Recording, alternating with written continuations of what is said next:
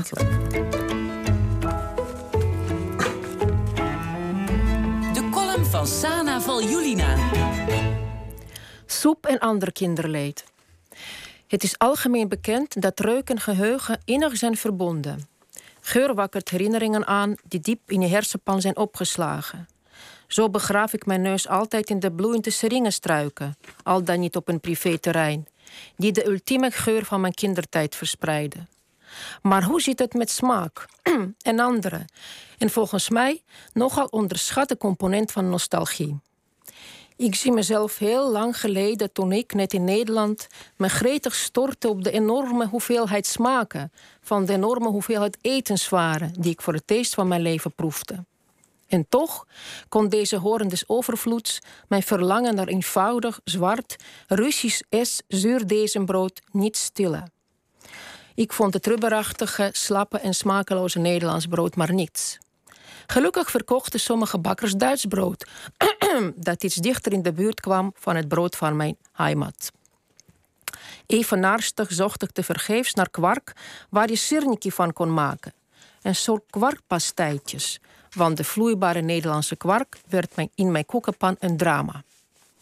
Een Russische oligarch van mijn generatie bekende ooit dat zijn favoriete tractatie een boterham met gekookte worst was. Ordinair volksvoedsel dus. Maar geen enkele delicatesse kan natuurlijk de smaak van je kindertijd evenaren. Nu was in de kindertijd niet alles roze geur en maneschijn. Een van de beruchte spoilers was soep. Soep was een imperatief in het leven van een Sovjetkind. Met dat eeuwige mantra dat als je geen soep at, je je maag voor de rest van je leven bedierf. Hoeveel Sovjetkinderen hebben geen soeptrauma opgelopen tijdens die eindeloze soepsessies? Zonder je soepbordje leeg te eten mocht je niet van tafel. Daar zat je dan eenzaam en diep ongelukkig boven een bord met koude soep, waarin slappe uien, macaroni, parelgort en vette stukjes gekookt vlees dreven. Ook volwassenen werden aan die soepdwang blootgesteld, via allerlei vormen van voorlichting. Alsof soep deel uitmaakte van de staatspropaganda. Het was bijna ontroerend te zien, te zien hoe zo'n dictatoriale staat zich om de maag- en darmflora van haar onderdanen bekommerde. En dan komt eindelijk de decembermaand met het grootste nationale feest in het vooruitzicht, oud en nieuw. Want in mijn atheïstische moederland werd kerst natuurlijk niet gevierd.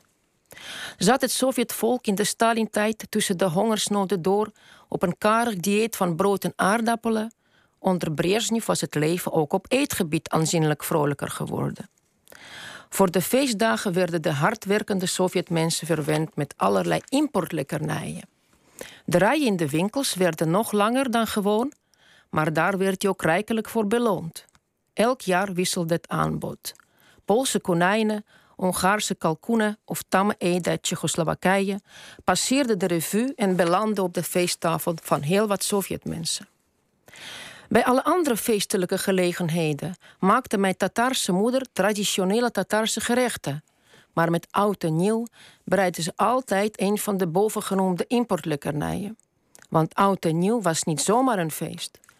Kosten nog moeite werden gespaard om de feestdies zo overvloedig en bijzonder mogelijk te maken. En wat is nou bijzonderder dan een gebraden kalkoen uit Hongarije? Oud en nieuw was natuurlijk in zekere zin ook de plaatsvervangende kerst. Met die ene ster die de mensheid uit de duisternis zou leiden. En die hoop dat het ooit lichter zou worden, konden de Sovjetmensen heel goed gebruiken. Al was het maar eens per jaar. En nu hebben ze in Rusland die, die ster harder nooit dan ooit, nodig dan ooit. Natuurlijk. Ja, Sana, dankjewel. We zijn natuurlijk toch heel benieuwd wat er straks bij jou, bij de familie op het kerstdiner staat. Maar dat horen we vast nog wel een keer.